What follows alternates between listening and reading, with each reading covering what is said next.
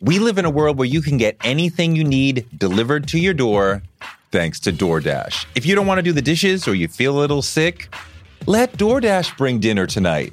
My family uses DoorDash all the time because it connects us to our favorite restaurants without us having to drive. Last night, we got some Indian food for my wife, some gumbo for me, and sushi for the kids, and everyone was happy, and we didn't have to do the dishes. The process of ordering was quick and easy, and I love DoorDash for real. So I was so happy to do this for them because I'm a customer, because I know DoorDash is your door to more. Must be over 21 to order alcohol. Alcohol available only in select markets. DoorDash, your door to more. Download the DoorDash app now to get almost anything delivered. Little Wing is now streaming on Paramount Plus. I'm in a period of emotional upheaval. Is that all the oh, I don't care crap? A little adventure Where are you going? I'm gonna steal a bird from the Russian pigeon mafia. Let's do it. goes a long way. Starring Brooklynn Prince with Kelly Reilly and Brian Cox. Life can hurt, but life is sweet. Little Wing, rated PG 13, may be inappropriate for children under 13. Now streaming exclusively on Paramount Plus. Okay, ready?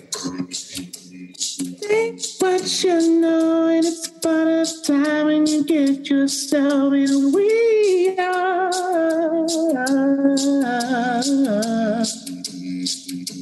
I wanna know some of the things she says. I think about everyone you need. I hold in it, things are moving real now. I have you seen you wanting you.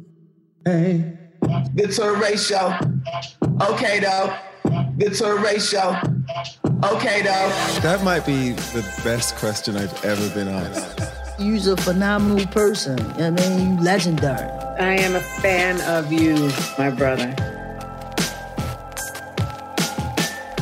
We've had a lot of incredible musicians on this show, which is a joy to me because I love talking to musicians and hearing about people who have that part of their brain just so deeply developed.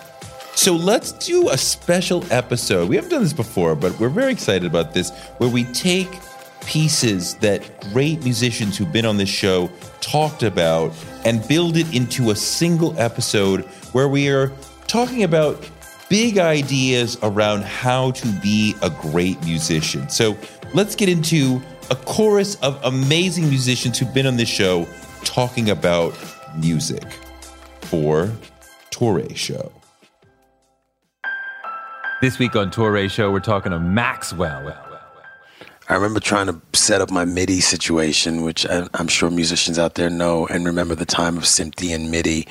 And I remember being so depressed because I couldn't get it to work. And I was depressed for 24 hours. I mean, I just like, I just, just threw my hands up and then went to sleep. And I just was like, I, I can't believe I can't put this together. And that's how I knew I cared. And that's, that's pretty much when you know that you are onto something is when it can frustrate you so much just in the process of trying to get it. Um, but for the for the how would I say for just the execution part, not the result part, not the what's gonna happen part. Will I have a number one record part? No, just you just want to execute. Like you know, I'm sure when you're writing, it's probably the same thing. You just want to execute it. You know, whether you you know turn up on a lot of pages or people start talking about the story that that's great that's that's fine and that's an added plus but just to be able to execute uh, what you're trying to do was all I cared about. And that's all I still care about is execution. The studio then is the fun part for you not you keep saying like I'm not about the fame. I'm about the studio and executing it. I love making the music. Yeah I love making the music. I can say that the pure joy for me is being done with the music and knowing it and performing it because then it's done. But the actual constructing of the song and making sure that every note is right and that every word that's chosen that can be laborious it can be very arduous for me and i feel like am i making the right choice? Am i using the right so it was actually a really good thing that when urban hang suite came out that it was shelved for a year. So i had a year with a finished record to really look at what it was and make the right decisions about sequencing as everybody else was done and as the record label was figuring out where to fit me in. You know, 'cause Well, take me inside your music making process. How, do, how does it go? What do you What do you do? I mean, it can start in the shower. I mean, it can start with any conversation. Um, you know, w- working with Hod, sometimes tracks, he comes up with some tracks, and, you know, I may add things to the track, but songs happen fast. I mean, I don't like to listen to anything too long. It's just like the last album, we had two cuts that I did with Stuart Matthewman. I never heard anything. They were all one take never written down. I'm not trying to be the new Jay Z out here. I'm just saying I found in my as I've grown older that the first try is the best. It's God really speaking. Really? First take, usually. It can be like that simple. But, you know, but then, you know, you have to kind of find the words and the mumbled kind of melody moments and then find the the structure within some of the chord progressions so that it makes sense in terms of a production. I mean, you're very much a, or are you a very feel person? Like, when it feels right, I'll do it rather than I write from 10 to 12 or whatever. Yeah, I'm a feel person. I mean, for me, if uh, it's about going through stuff, I'm trying to, you know, change my process so it's not about coming from sorrow and pain, but that I can kind of be a happy person and still draw from experiences of of, of disillusionment, uh, experiences of disappointment, instead of having to be in constant situations where I'm disappointed, so that I can then be of use creatively to the world.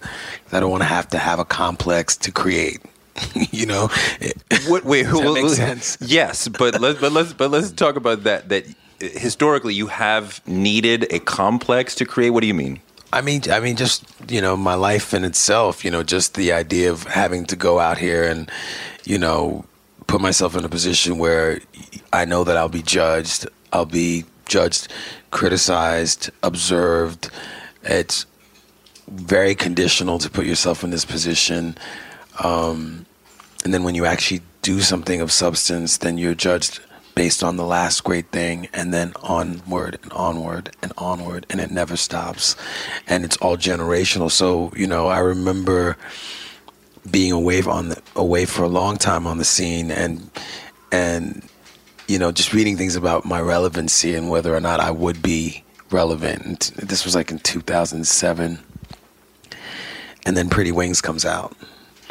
And then then everyone's cool with you you know and then now that's the that's the bar that you have to sort of work from so it's people don't really understand that i mean i don't work with like a big factory of songwriters it's pretty much the same people and then i step out and maybe i work with you know alicia who you know i knew it she, when she was Keys. 16 you know and she was at Columbia.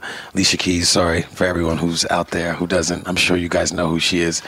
Um, and and then there's of course you know working with R. Kelly, who you know, I mean he was such a huge movement in, in the '90s. Um, I never got to meet him, even though I, I did a song, you know, with him, sort of, you know. Um, and that was actually not a bad thing because I had a little bit more control over the music and the way that Fortunate came together because he was busy, you know, writing other hits for. For other people. Yeah, I mean, much. eh, some of the anxiety that you talk about, you know, being judged by other people and sort of things. All artists, a lot of artists go through that. And for some folks, it's debilitating and they don't create or they don't create to their potential. You get those feelings. Somehow you deal with it and you still get to your highest potential.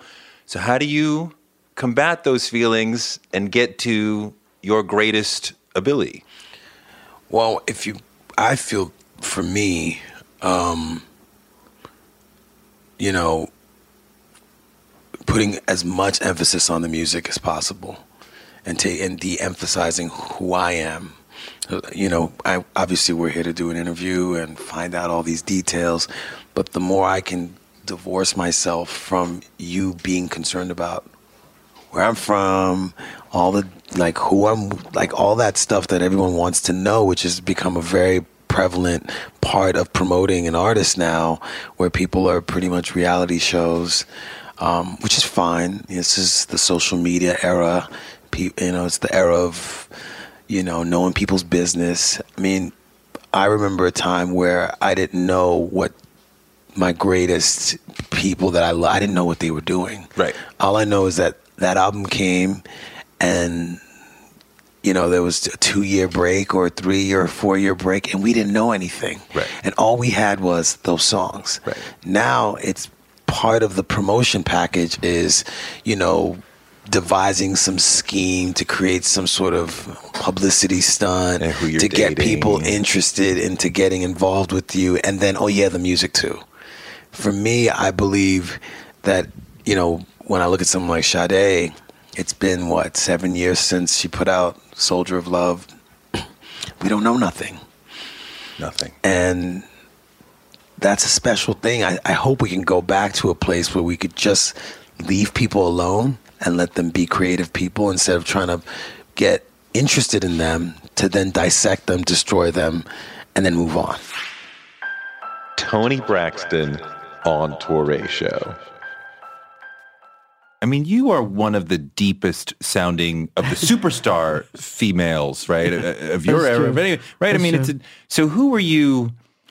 Who who is an influence? Who is an inspiration to you as a as a deeper sounding woman? This is going to sound crazy. Everyone knows it's Anita Baker, but it was also Michael McDonald.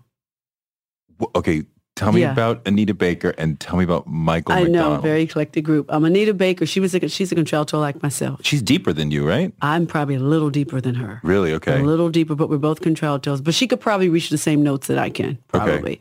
Um, and she was the only person who was out at the time to sound like me. You had Whitney, whom I love, all these soprano singers, that Mariah, but Anita Baker had that. You bring me joy. It was very low and husky. and Yeah. She sounded like me, so I gravitated to her immediately. And Michael McDonald. Well, Michael McDonald, because you can't understand anything he says, like myself. and but he had his voice sounds like it's in a compressor. What was his big hit? Ah, ah, keep forgetting, baby. Yes, song, keep forgetting, not in love anymore. That song. Yes, yes. Keep forgetting- Warren yes, G. Yes, But yeah, our yes, generation, yeah. Yes, I, I, I, yeah. I was thinking about it on a previous sale, an earlier thing, Warren Yes, G. Sale, but yes, Warren G. Yes. So wait, and wait, was Luther at all? Luther was in there, but he was a tenor. But I could sing him anything he sung, but he had a little bit of height on me, a little bit of that upper Can range. can you sing soprano? Unbreak My Heart, that one note is soprano. Probably Okay. second, but the tone of my mo- voice makes you think it's a tenor.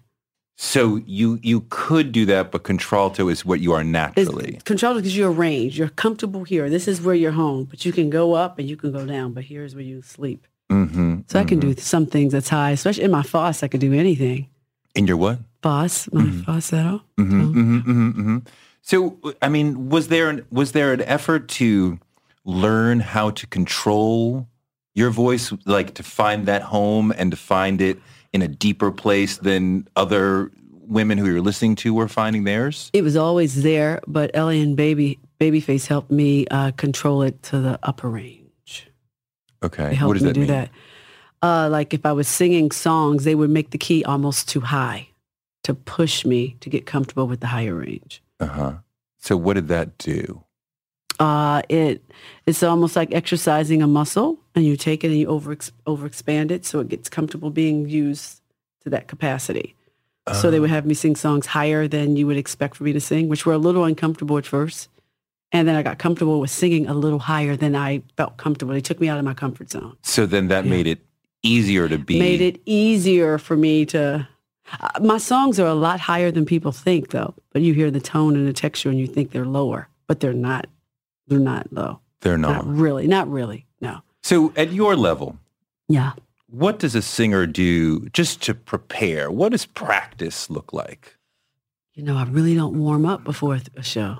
If I, when I did Broadway, I did because that was a different type of singing. So if I'm singing Belle, I can't sing in this husky Toni voice. So I had to get comfortable with singing. There goes the baker with his tray like always, the same old bread and rolls to sell. I had to get comfortable singing in a Disney voice. So I had to warm up for that. Yeah. Yeah, I had to. But so for the stage, for a concert, you don't warm never, up? Ever. But that's come, that comes from church. You, we're going to have an A and B selection by Toni. You don't get a chance to warm up. You just have to sing. You just go out and just, I just sing. just yeah. really? hmm Do you not talk before you go out? If I'm getting hoarse, I don't speak before shows. But most of the time, that's not a problem. But most of the time, no, not really. Do you warm up before the studio? Nope. I just go in singing. Is, I mean, is there a time when you're doing scales or practicing in some way? Nope.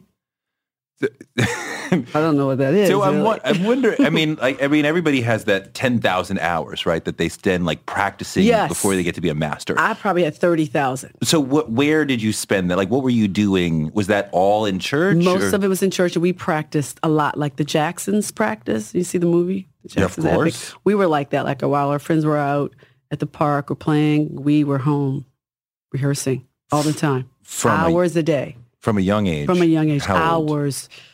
Gosh, maybe to that degree. By the time I was ten, So from ten, from ten on, I spent more than ten thousand hours. Absolutely. at home, just singing Mhm. with oh, your yeah, sisters all the and- time. And they were young. They were babies. So if I was 10, Tamar was a newborn, but we had a group before Tamar was born even. Was this directed by you or My your mom. mom? My mom's a singer. She sung opera. So she helped foster us in the singing world. So was she constantly saying, "All right, girls, come on, let's let's let's no, sing no doubt. some." If we sing the wrong note, we would get punished.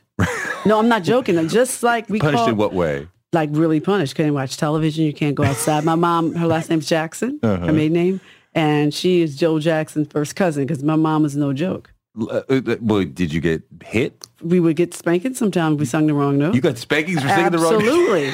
Just like the Jacksons. There's no mystery that my family and I can sing. No tell mystery. me, tell me about a time when you sung the wrong note and you got hit.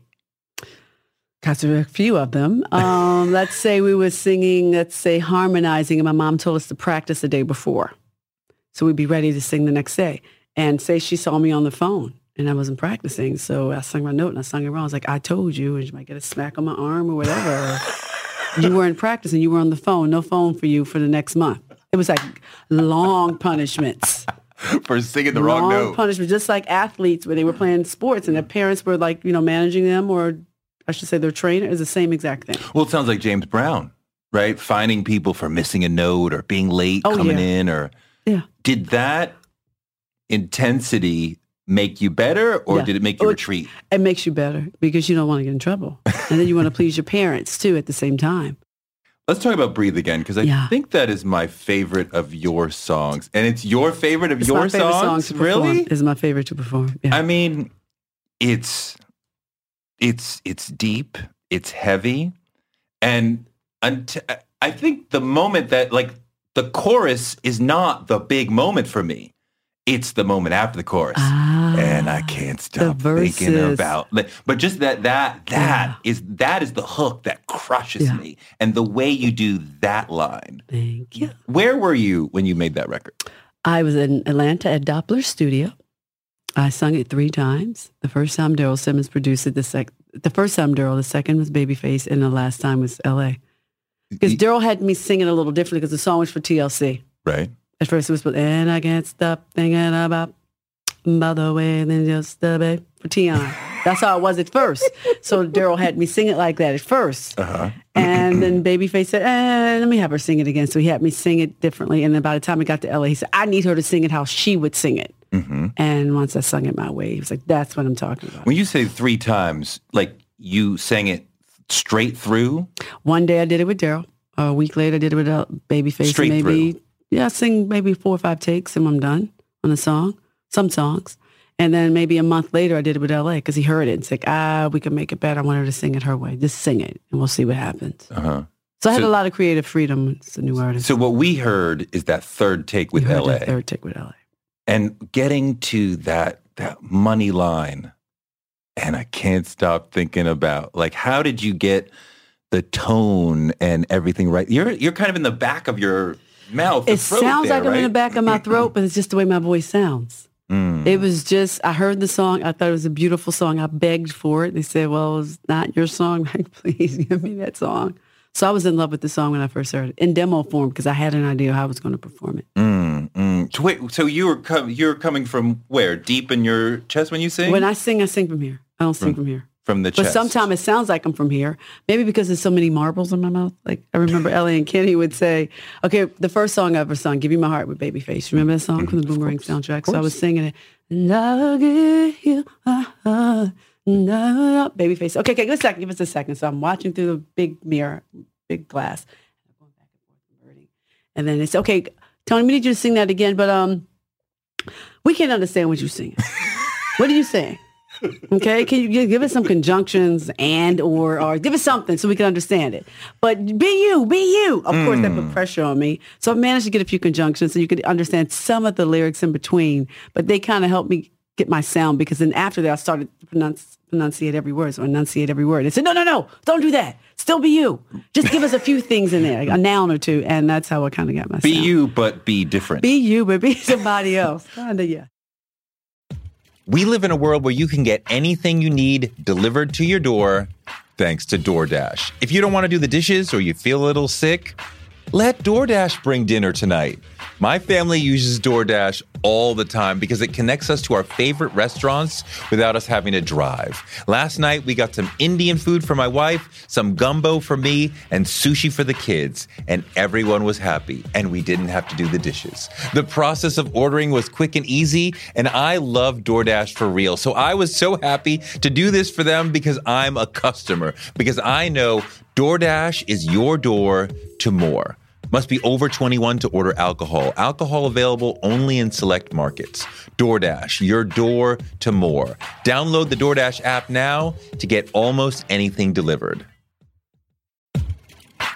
One of the people who helped inspire me to want to be in broadcasting is Oprah Winfrey. She's an inspiration for so many of us, but her daytime talk show was so incredible.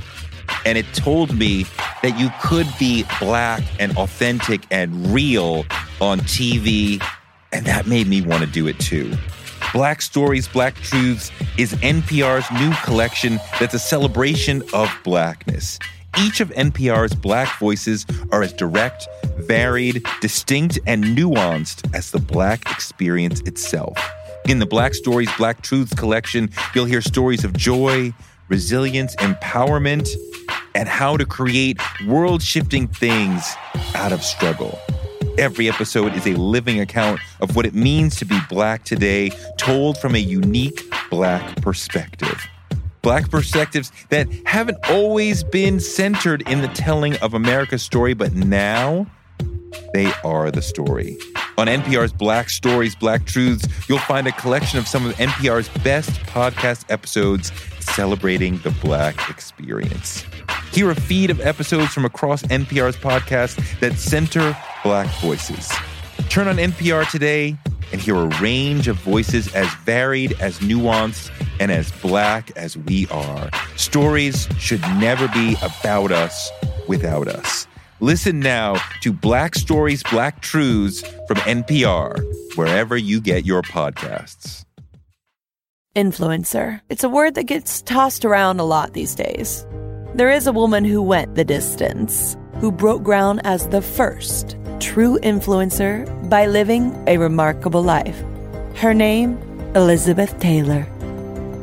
I'm Katy Perry. This is the story of the original influencer. This is Elizabeth the First. Elizabeth the First, the podcast, wherever you listen. Big Daddy Kane is one of the greatest MCs of all time. I went out and bought um, Marvin Gaye, Barry White, and James Brown um, VHSs. And I really studied them and tried to incorporate a lot of their elements into my stage show. Well, what did you? I I mean, can you talk about what elements from them that you you really grabbed on and, and used? Yeah, I mean, you know, Marvin just had a certain swagger on stage. You know, he just had a certain coolness and he just moved gracefully. You know, like normally, you know, you see a hip hop dude, you know, it's, you know, that's that's that's the energy. That's that's what we do. you know, but I tried to have that, you know, that Marvin swagger, that graceness, you know, just let it flow. You know, um, that's something that I really picked up for him. And then when performing Smooth Operator, I com- completely stole his "Let's Get It On" move. you know, yeah. You I know. mean, the, the the the depth and quality of your voice it really overpowers the records. You know, as soon as you start talking, you're completely focused on that Kane sound, um, which reminds me of of Barry White and how you just love. You could listen to both you guys, just listen to you read the phone book. Oh uh, well, I mean, I was I was I was tuned into Barry's style before my voice changed. My voice didn't really change until I think I was twenty because um, my voice was a lot higher. If you listen to the first album, um, I think it changed like right after the release of the second album. That's when my voice like really started changing. Um, but um, with Barry, you know, he was just cool, you know, and he had a certain way of, you know, connecting with people in the crowd. It could be just one little small thing, you know, just pointing to them or just saying something to them. You know, he could have, you know, um, like, you know, he could have been singing the regular words of the song right there, right there, and then point to someone in the crowd, hey there. You know what I'm saying? like stuff like that, you know, just where, you know, you got now you got them involved, you know? Were there things that you took from them that you brought to the records, like just in the studio and, in the writing? Um, well, writing wise, I mean, uh, I was really like a student of Grandmaster Caz, from the Cold Crush Brothers and um, Smokey Robinson. You know, um, um, I, I like listening to the pioneers from the late seventies. Well, I mean, you know, they they early seventies. I mean, when I heard them, it was late seventies when I heard them. You know, um, like the Kool Moe Dee, Grandmaster Caz, Melle Mel. You know, listening to those guys, it was like you know they were like the top three and um, Caz just had this certain swagger, just remind you of that that that Brooklyn barbershop talk, yeah. pool hall talk, you know, slick talk and stuff. And, and, I just really admire dude. So I learned a lot from listening to Caz. And as far as um, putting words together and clever thinking, I learned a lot from Smokey Robinson and Kris Kristofferson. I think Kris Kristofferson. Okay. Yeah, yeah. Okay. All right. Yeah, I, I liked I liked him in the seventies. I mean, now your I mean, your pen was more complex than anybody before you. Like you were in an era of like you and Rakim, who like, you know, and Kool G Rap, who advanced the level of complexity to a level that we had not seen before. Um, what were you trying to do as a writer because you're you, you, know you're just bringing in a whole different level of sonic complexity than we had ever had i mean honestly just introduce the world to me you know like for real. Really just introduce the world to me. Just open my mind um you know to them you know uh you know i grew up as a fan of hip hop um you know, since probably like 75, you know, when Cats was at the age of one, my life begun, you know, those type of rhymes, you know, and to see what it became um, thanks to Melle Mel, where brothers started really start, they started using their own voice and the, you know, the, like lyrical content really, you know, stepped it up, you know, I mean, just, just seeing that, I mean, it was like just monumental to me. So, I mean, I felt like I wanted to, um, you know, really bring those type of dynamics to the game, you know, and uh, you know, just you know, just just just really open my mind my mind up to people so they can see the way I think, you know. Were you a big reader as a kid? Is that I mean, like, because you had the the vocab and the the way of putting it together in a complex way, and um, like like, yeah, were you a big reader or?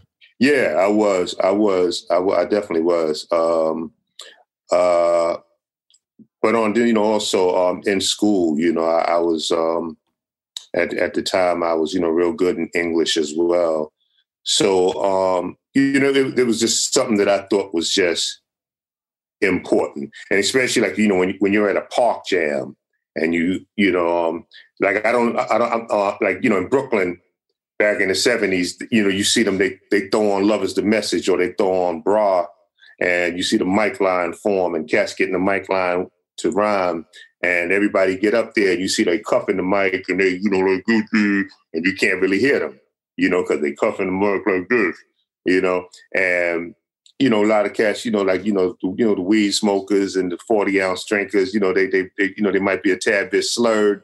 So you can't really understand them. So that was something that was very important to me because, you know, just watching like um R&B vocalists, it was like clarity was just, you know, so I've really, really, that meant something to me. I felt like that was so important, you know. And then also, you know, Marvin Gaye had a habit of holding the mic down here he never really had it up here. His mic would be down here, you know. So that was just something that was just real important to me through my career.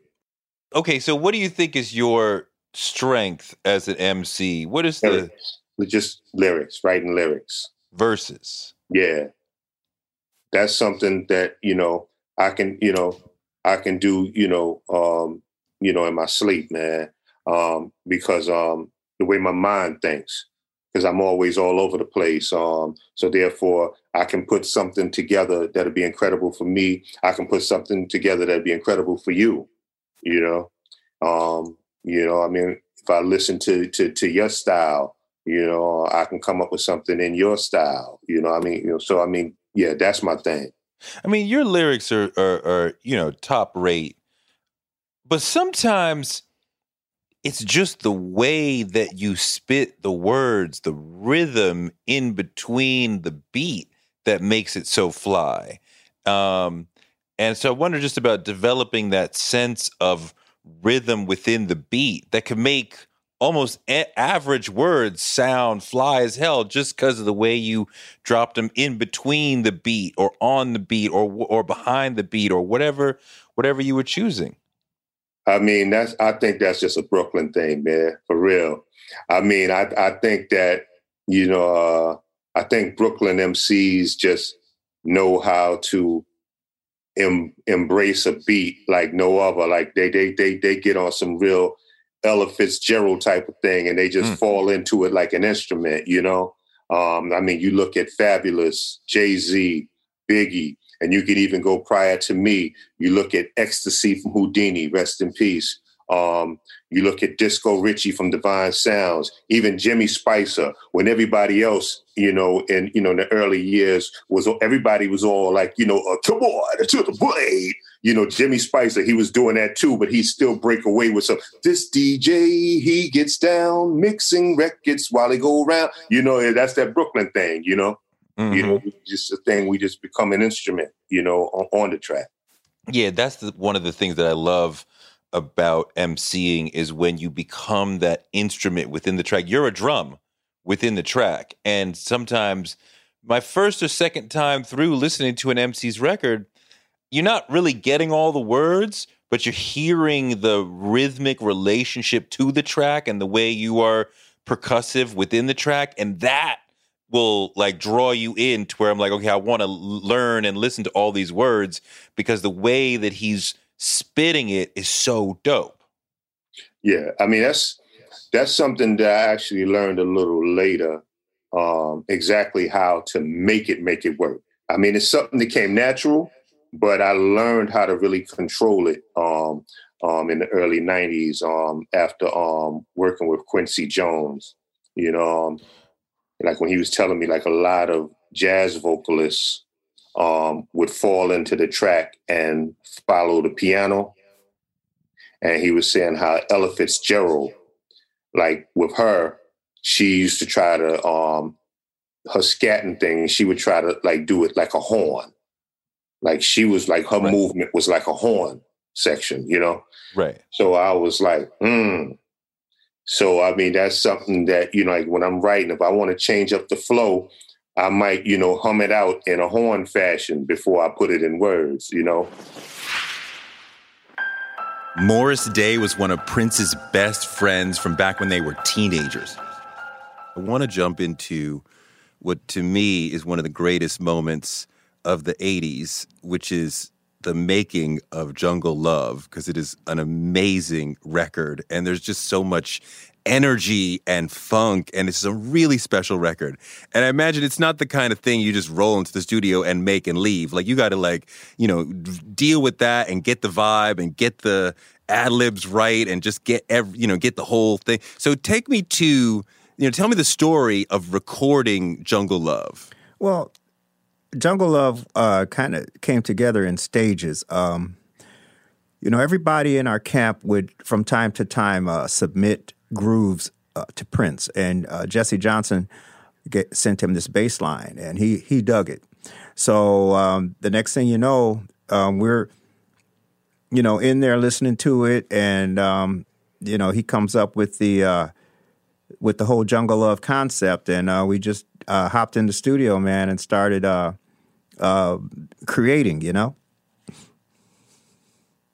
But I mean, like the energy on that. I mean, like I know that it was. It, was it special in the studio when you were making that? It it was. Um, you know, we always, you know, the, the, whatever energy we had going, you know, and it was just one of those kind of days where, you know, we were like uh, on a creative high. Everybody was uh, upbeat and. Um, you know, um, feeling the track, and it just it just kind of came together like that. You know, it was just one of the magical moments. So but you he, were not yet a front man. You weren't a front man yet. Not at all. Uh, not at all. I just sat, stand there and sing the song. So I said, I don't even know what I would do as a lead singer of a band. And he said, just put your hand in your pocket and be cool. And that's what I did. If you watch the cool video, my right hand does not come out of my pocket the whole song. so after we started going on tour, you know, I started adding to my repertoire and I started doing a little little extra here and there and it just kind of came together. Cuz you become one of the great frontmen of the decade, super suave, alpha, pimply, you know, persona, ego. I mean like, you know, by the time we get to Purple Rain, uh, you know, we cannot take your, our eyes off of Morris Day. So, I mean, it, you know, it really came together. Yeah, it did. And, you know, um, that was just from years of boot camp. By the time we got to 84, when the movie came out, um, since we're assigned to Prince's production company, and once we started going on tour with him, first of all, the rehearsals were rigorous. We would rehearse around the clock and then um, go out and do the shows, and we do uh, months at a time, and come back and rehearse some more. And each time we went out, every time I stepped on stage, I realized something different in myself and uh, how to, you know, how I wanted to com- convey myself and and come across um, as an artist, you know. And I just kept adding, and you know, and and you do little things and people like it and you put that in the in the spank bank and save it for later and do it again you know? Mm. when did the jerome part arise of you know your side man is your butler and he comes out on stage with a mirror and you comb your hair in the middle of the groove and like, like when did and like nobody i never seen anything like that. When did that start? That uh that kind of happened, uh, you know, just it, we were at rehearsal and we were rehearsing to go back out on tour. We'd already been out, and Jerome wasn't in the band. He was a valet for real. He used to uh, get the band's bags and set them out and make sure the dry cleaning and all of that. Um, that was his gig.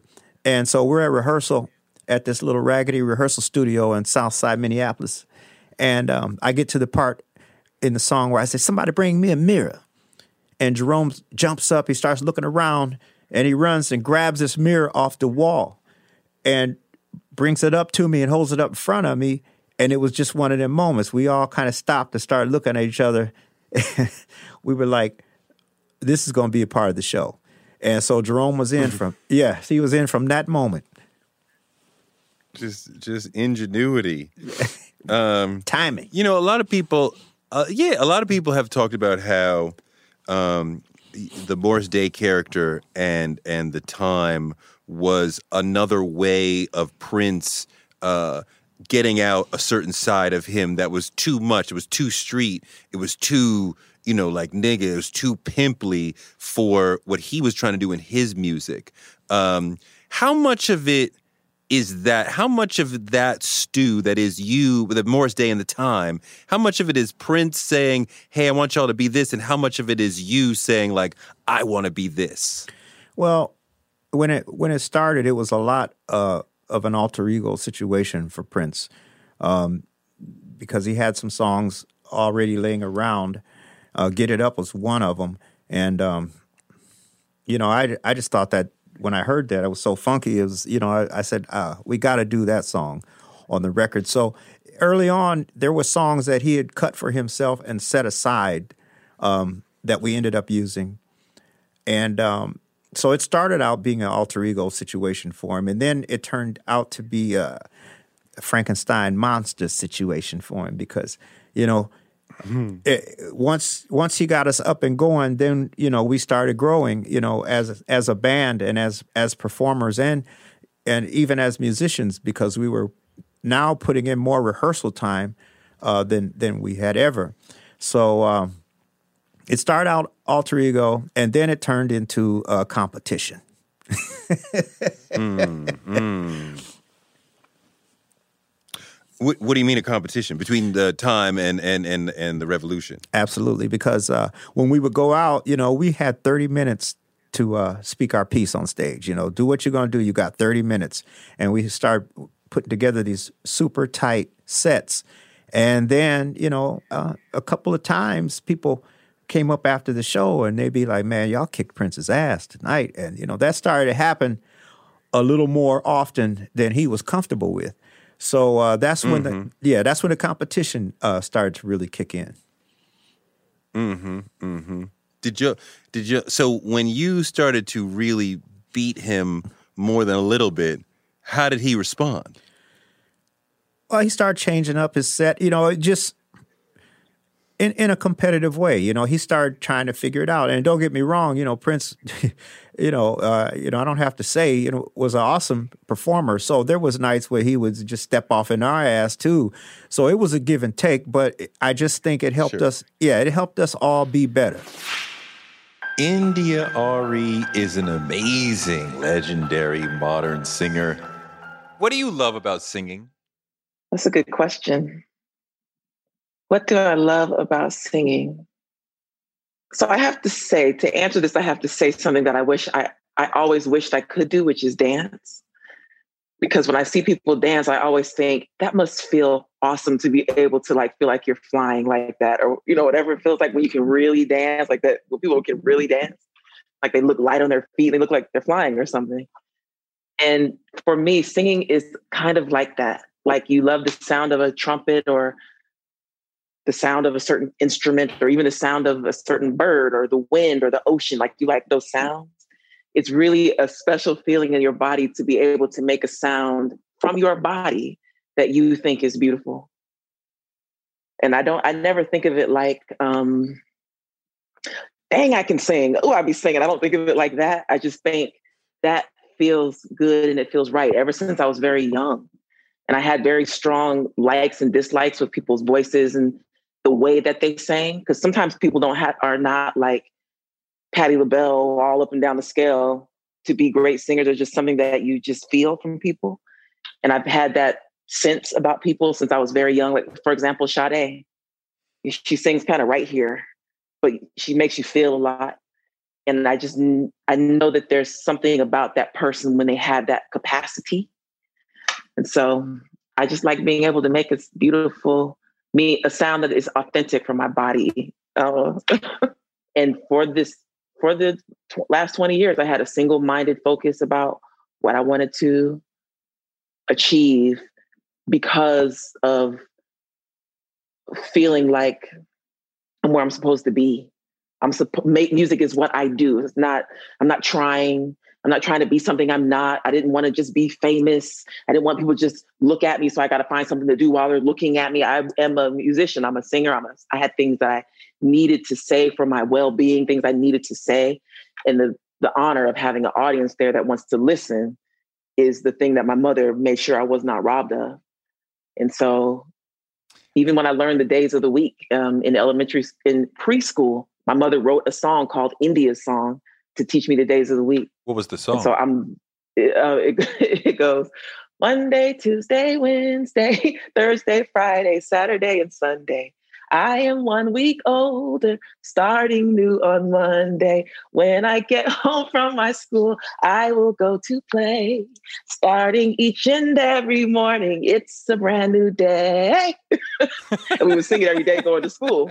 That's how I learned my days of the week. And so my mom has a lot to do with everything that I've been able to accomplish. And also, I think it's what has been important to my image uh, or I mean, every artist has to have an image for people to hold on to. You know, it's a part of your aesthetic and part of your success. And being able to have a look that was all my own. Like when people say like that India.Arie look, because for a few years there, I thought everybody liked what I like. I didn't realize they were dressing like me for a little era. And that look, like with no black, full color, flower, like the things I was wearing and all that stuff, was because my mom was like, What do you want? I literally had like a personal designer like Prince. And I used to say, I used to joke, I have a personal designer like Prince. and I'm like, no, I actually have a personal designer like Prince. And it's my mom. So there's like love sewn into my mother could make the biggest gown overnight because she was like, my daughter needs it. And she would just do it all the time. And so I'm I'm here because she taught me in explicit and non-explicit and all the other ways that I could be here. Do you have perfect pitch? Probably not. I mean, I think I sing on key, but as far as like somebody play a note and I'll go, oh, that's a E, I don't think I have that. No, I might have never thought about it. But you always knew that you were better than everybody around you. I did. It wasn't like a, I just know. It was like we would sing in the hall again, I was like very shy, very to myself. I was the weird girl in school. Always, I had different clothes and different hair. So I was like always off to myself. And I would hear girls in the hallway who had like the real fiery personalities, and they'd be singing in the hallway and singing. And I remember I listened to them and be like, "What are they doing? But but what is she doing?" you know. Then I would play around like because what any singer that I know, when you walk into a room that has great acoustics, you automatically start singing. You just la, because the acoustics are nice in there. And I would do something like that in gym class or something, and all the girls would be like, "That that weird girl can sing." like I was like, it was like that, and I just never sang around anyone. I didn't talk about singing. I kept it to myself, but I knew that I could do something they couldn't do. Tell me about writing a yeah, song. How do you write a song? I don't. First of all, I don't know. um, second, I usually start with something that I want to say. But also, third, I start with a feeling inside. Like if I hear chords that give me a certain feeling, then I try to find words that match the feeling. But I don't know how to. I feel like I would be I would be more prolific if I had a system where I would go, "This is what I do, do, do." It's funny. Um, you didn't ask me this, but there is one song, there, there are a couple, like I said, there are a couple times when I've written, I had a melody and put lyrics in. And there's one song in particular called Good Morning. Um, like I had the melody and put the words in. And that ended up being one of my most dynamic songs production wise. Like there's a string break and the strings are dissonant and it's like, and it goes like in all these places. Anything could happen. How do you combine meditation and songwriting? I think when we were talking about meditation and sports, that at its simplest, at its foundation, meditation is a way to calm your nervous system. So when you do that before you dive into your craft, it gives you a space where you're allowing the art to emerge instead of trying to push it out.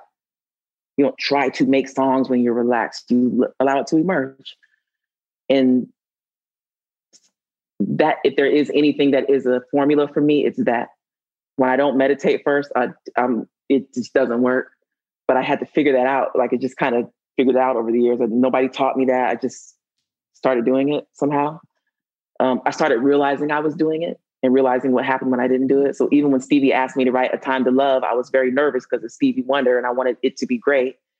And I remember, I remember going into meditation and like I said a prayer and I went to meditation and I wrote the song and it all came out really easy. But it wasn't that moment where I was like, ah, that's how you do that. It wasn't like that. But just over the years, I would do it again. Sometimes I didn't, sometimes I did. And I would say over the last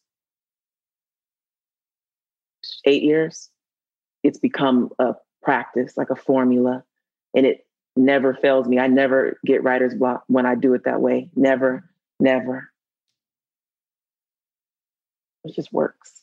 Um, last thing. What is your superpower? What is the thing that you do better than other people that has led to all of your success?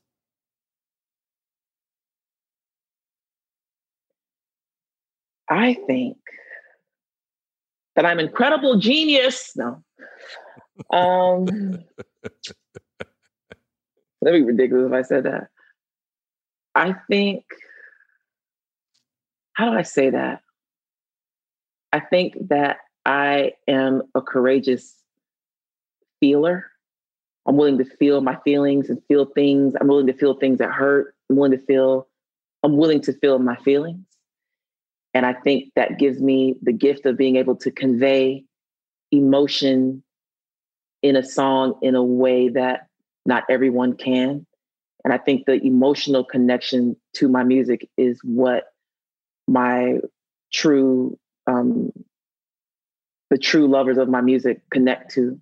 It's not because they like my style or that I'm the greatest singer. I think it's the emotional connection and I don't think that every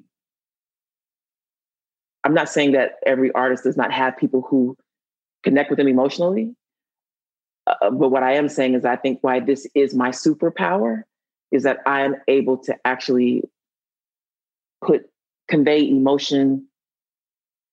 What does eating healthy mean to you? Whatever your eating goals, Thrive Market is the best place to get all your groceries and household essentials. And getting Thrive shipped to your door is like having a great supermarket right outside your house. I love that Thrive Market carries brands with the highest quality ingredients and ethical sourcing methods. Whether you're looking for organic kid snacks or low sugar alternatives or gluten free essentials, Thrive Market's got it, and their site lets you curate your shopping experience quickly. And as a Thrive member, I save on every order usually about 30%, which of course I love. And when you join, you help a family in need with the membership matching program. Join in on the savings with Thrive Market today and get 30% off your first order plus a $60 gift for free. Go to thrivemarket.com slash Toure for 30% off your first order plus that free $60 gift. That's Thrive, T H R I V E, market.com slash Toure. Thrivemarket.com slash Toure. This episode is brought to you by Paramount Plus. Get in, loser! Mean Girls is now streaming on Paramount Plus. Join Cady Heron as she meets the plastics in Tina Fey's new twist on the modern classic. Get ready for more of the rumors, backstabbing, and jokes you loved from the original movie with some fetch surprises. Rated PG 13. Wear pink and head to ParamountPlus.com to try it free. Orally. Like, I think uh, if emotion were a thing you could I don't know how to say that. I think my my I think my superpower is the ability to truly convey emotion through music in a way that people see themselves in it and they see less me and more them is what I think. Cuz I hear people all the time like how do you do that? Like you say the things I want to say. And I I do that because it's emotion and not like a thought. Corinne Bailey Rae. it's really interesting to talk with somebody who's really, really intelligent about music, about her music. It definitely seems like she's listened to Billie Holiday. Yeah. Yeah. I mean, I absolutely love her, and I didn't discover her till I was a teenager. Um, it was there was one of those adverts on TV. You might not have had them in America, but we had this thing where you could go to the post office, you know, and then you got like a binder and it was jazz great. So the first one was Billie Holiday, and that was that was the cheapest because it was the first one. And that was like, I don't know, one ninety nine. And, you know, my family, we didn't have and that's when we were growing up, the three of us, we didn't really have spare money, you know, because it was three girls. And um, so the fact that it was this singer and it was cheap and I could just go up the street and get it, I was just like, Mom, Mom, I've, I've just heard of this singer. And she's got, Mom was like, I love Billie Holiday. And I have seen this film with um, Diana Ross where she's played by Billie Holiday. And I was like, well, we've never listened to Billie Holiday before, you know, we didn't have any of her records. So that it was really revolutionary to me of like, you can sing, but you can bend up to notes. I had always had to do that because I have never been able to just land like, here's my, like, right in the middle of the target intonation. And so it was, I loved hearing it. But my first response was like, how come I didn't hear his voice when I was seven or eight or 10 or 12 or when it would have made me feel a different way about my own singing. So it's instantly it made me feel a different way about the sound I could make. Because up until then, I would be listening to like Emotions by Mariah Carey and thinking, why? You know, it's like I, I want to sound like that, but I just I can't get that sound to come out. I've got this there's this texture around my voice that I just can't get rid of. So yeah, so hearing Billie, Holiday was a, a big thing for me. It's funny to hear you say that you sort of uh, envied Mariah. I mean, Mariah is like a, an extraordinary athlete, but you're a real singer, like a real singer, and and there's a lot of things that you can do with your voice. I don't think of your voice as like she's limited and she's getting by on like personality or oh.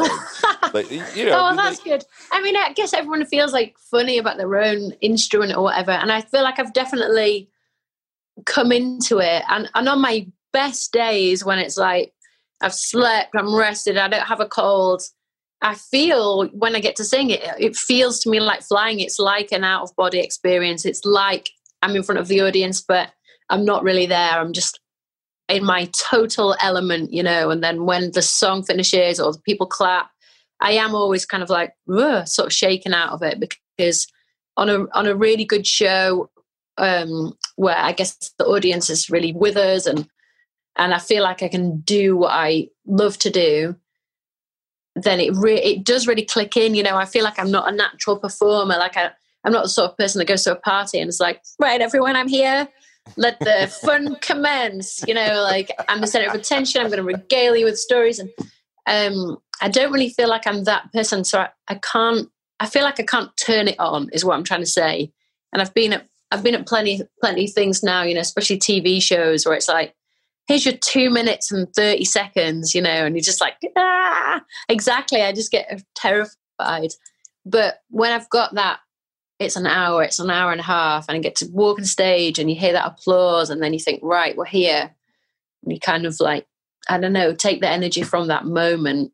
Then I really feel like something just happens, you know, when when the the music comes together and you know we always play live we don't use backing tracks we don't use click tracks so i always feel it's just anything could happen and that kind of focuses me in a way that i can't get in any other context you know even the studio so tell me about writing a song how do you write a song how do i write a song i most of the time when i write songs i guess until recently most of the time i've written songs I'll have my guitar and I'll just be finding shapes, finding shapes, finding shapes, playing chords. And when I hit on some, and I'll be singing out at the same time. And sometimes one line will come out and I'll think, oh, I really like that. You know, I haven't really, I haven't planned it ahead. So it's like, uh, it'll happen that I'll hit a certain chord and I'll sing a certain line with some words and a melody. And then I think, right, that's my that's my fragment or whatever like that's my sort of golden piece and then i'll just keep going and keep going and then i might get like a little chain of those and when i've got something that i feel is it might be just like a bit of a verse or a bit of a chorus or a bit of a bridge and then it's a case of trying other things to see if it fits or you know i, ha- I have had things before especially more harmonically simple things um, there's something in my last record called uh, a song called Walk On, where it did all just come out in one go because it's just literally I'm playing two chords on the piano. I don't play the piano, so it's like I'm just plonking my hands and remembering plonk it there and then put it here. But this thing's coming out more like a sort of stream of consciousness. Um, and that's how I tend to write, just kind of let letting things flood out. I guess there's other situations where I write with people, and you know sometimes that's successful if I can feel comfortable and, and confident. And then there's other times where it's like the thing in me that comes out just kind of hides away, you know, and then it's then it's it makes it difficult, you know, when mm. it's like hmm. that yeah and then and then more recently i've i've been writing i've been writing this record where i'm sort of responding to these objects so and i didn't set out to do it but i just saw i was in this art space and i saw something and then when i left i realized that i was thinking about the it was this thing was a pot you know so i was, I was just thinking about this pot you know are you always open or is it like okay now i'm getting into album mode now I need to be like open to the universe and to inspiration? I feel like I'm always open to it. I mean, if I'm on a really full on tour where where it's just like gotta eat, gotta sleep, gotta get on this plane, got I'm less likely to be in the mode of like, yeah, I'm looking at leaves. But then sometimes even when you're, you know, a, a good long um, plane journey will do it. You know, where especially before you had Wi-Fi on planes or whatever. It's just like I'm tired. I've had a little sleep. I've had some food, and now my brain's just you know ten more hours to go. I feel like your imagination just helps to entertain you. So sometimes I've got so many like voice notes of like ah, you know just like singing little like things that when I go back to them they don't make any sense, but at the time on the way to Japan, like seven hours into the flight. I just have to get it down. It's like mostly background noise, but then something in there, like some melody that I'm like, yeah, I need to do something with this. But so. you're in album mode now, right? Yes, I'm in album mode now. I mean, I'm quite far into this record that I'm writing. I, I guess I'm closer to finishing it, I guess. Wow. But, How many know, songs it, are done? It it always takes me a long time to make re- records because I because I write them and because I'm producing as well, and that's uh, it's always a bit of a sore point, I guess, with people that I work with. But I really like making. I really like making music. To me, that's a massive fun part of it. Like you've written the song, but you think, well, is this bit going to be strings, or is this bit going to be synths, or is this bit going to be quiet, or is this bit going to be just me and the, we're dropping out the drums or is it going to be this amazing drummer I know or are we going to program it or are we going to have horns or is it going to be is it going to be guitar takes and then how many guitar takes we're going to do and then is it going to be crazy delays or how are we going to make is it going to be a stark or is it going to be like weird reverb world? Like all of those questions to me are fascinating and fun and I like to play and I like to get it wrong and you know, I, I've definitely made stuff where I feel like I haven't got it right, you know, and maybe someone else would have done a better job of producing it. But at the same time, that to me is that's so much of the fun of it. And I have tried it the other way around. And, you know, especially being on a labor, it's like, this person is, you know, it's like that Zoolander thing where it's like, this person is so hot right now. You know, if you work with X, everything's going to be, you know, so and frequently, I feel bad for that person, but whoever X is, is busy. The, the person whoever is X at that time is so busy that even if they just loved you and they were like, I really want to produce your record, you know, I've been in situations with people like who are literally like the hottest thing on the planet. It's like, right, let's write a song together. And okay, so they're in the studio. They may or may not be several hours late. And then when you get there, it's like, right, let's let's work on this. And and then like maybe 45 minutes into it, they're like, okay, when you get some ideas, you tell Jeff, okay? Jeff's gonna record them.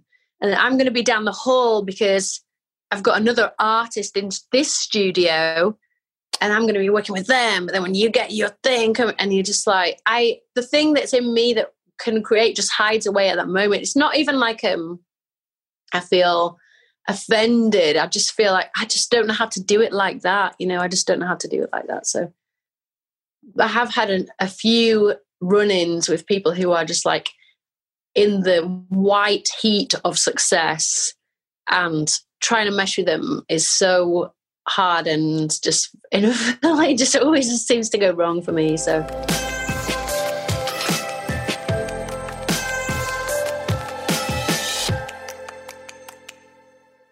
Thank you so much to listening to this special episode. Touré Show, of course, gives you fuel to power your dreams because you can use your dreams like a rocket ship to blast you into a life you never imagined. You can make your dreams a reality.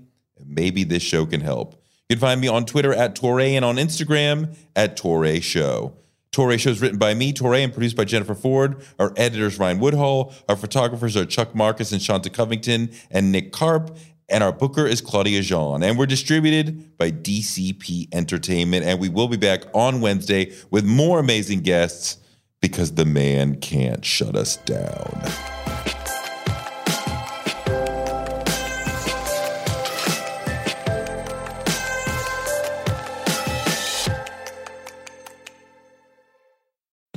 We live in a world where you can get anything you need delivered to your door thanks to DoorDash. If you don't want to do the dishes or you feel a little sick, let DoorDash bring dinner tonight.